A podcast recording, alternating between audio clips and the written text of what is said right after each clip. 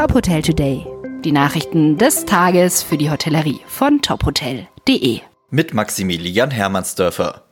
Bund und Länder haben sich darauf geeinigt, den Lockdown bis zum 7. März zu verlängern. Grund sei vor allem die Unsicherheit bei der Verbreitung der Virusmutationen.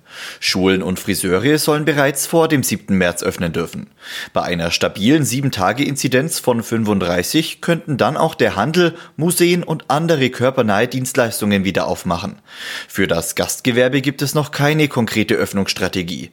Bundeskanzlerin Angela Merkel. Wir werden dann für die weiteren Bereiche, die wir hier auch nennen, nämlich Kontaktbeschränkungen im persönlichen Bereich, Kultur, Sport in Gruppen, Freizeit, Gastronomie und Hotelgewerbe Schritt für Schritt weitere Öffnungsschritte vereinbaren.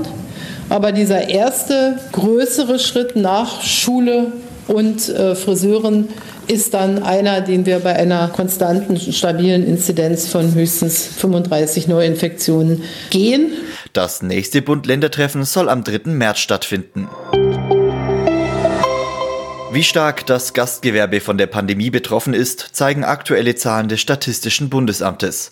Im Jahr 2020 gab es deutschlandweit fast 40 Prozent weniger Übernachtungen als im Vorjahr.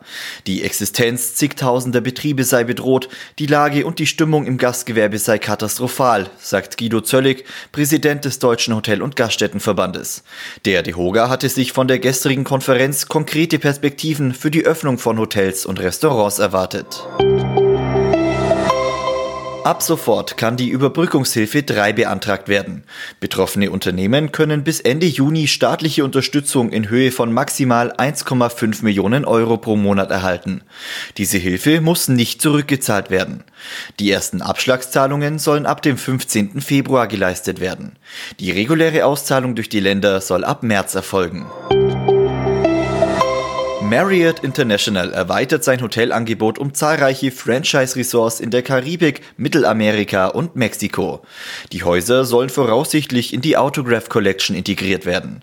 Mit der Expansion will das Unternehmen in die Top 10 der All-Inclusive-Anbieter weltweit aufsteigen. Durch eine Kooperation mit Blue Diamonds Resorts kann Marriott 19 Franchise-Resorts in sechs Destinationen aufnehmen. Wir wollen Top Hotel Today für Sie noch besser machen. Welche Themen interessieren Sie besonders? Schicken Sie mir gerne eine E-Mail mit Ihrem Feedback an today at tophotel.de. Alle Infos gibt's in den Show Notes. Weitere Nachrichten aus der Hotelbranche finden Sie immer auf tophotel.de.